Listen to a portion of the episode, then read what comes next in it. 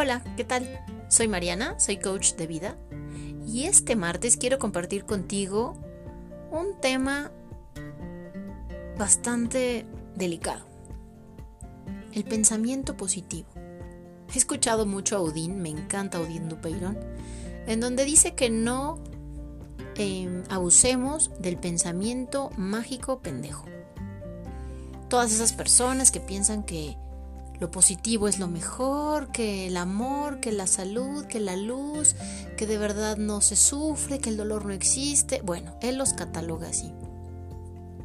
Y en este momento quiero decirte mi parte de para mí lo que significa el pensamiento positivo. Normalmente tenemos en la vida distintas experiencias, ya sean muy personales y directas o de algún familiar cercano sobre economía, sobre salud o también con los amigos, sobre violencia, sobre desamor, sobre engaños, en fin. Siempre estamos cerca de situaciones o de personas en donde no, no siempre la vida va color de rosa, como comúnmente lo llamamos los mexicanos. ¿Qué tanto poder crees tú que tenga tu pensamiento, positivo o negativo, para atraer experiencias a tu vida. Obvio no son el resultado, aquello malo que te pasó, chocaste, te enfermaste, un familiar tuyo murió, te asaltaron. Estas experiencias me vas a reclamar que cómo pueden ser que tú las atrajiste a tu mente. De verdad la mente es muy poderosa. De verdad todo aquello con lo cual tú, abriendo los ojos, inicies como pensamiento, si no es en tu hoy, en algún momento de tu vida, las vas a traer. En algún momento de tu vida se van a presentar. De alguna u otra forma. No significa que la vida te maldice, no significa que por haber pensado que qué negro, qué triste, qué feo está el día, el día de mañana de verdad vas a tener un día triste, feo.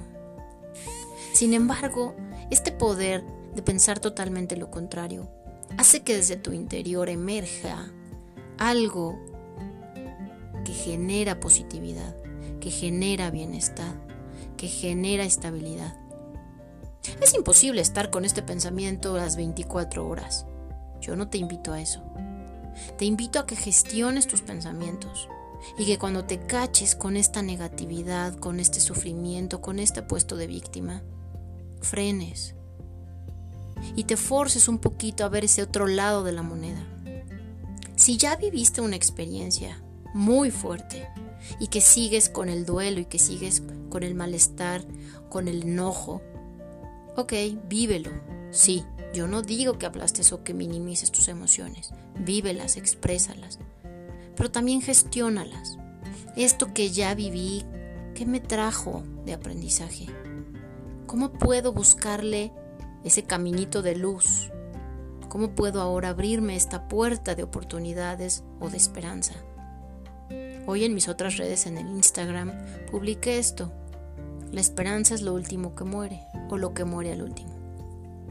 Y no es esa esperanza de que el universo, Dios, eh, la energía o la metafísica me lo traiga aquí yo sentada en mi mesa esperando. No es esa esperanza de saber y de preguntarte, ya he hecho todo lo posible. Ya puse en marcha todas mis ideas para poder lograr resolver, acallar mis miedos o generar paz en mi interior. La mente es muy fuerte, de verdad. Los pensamientos que te creas hasta pueden generar enfermedades.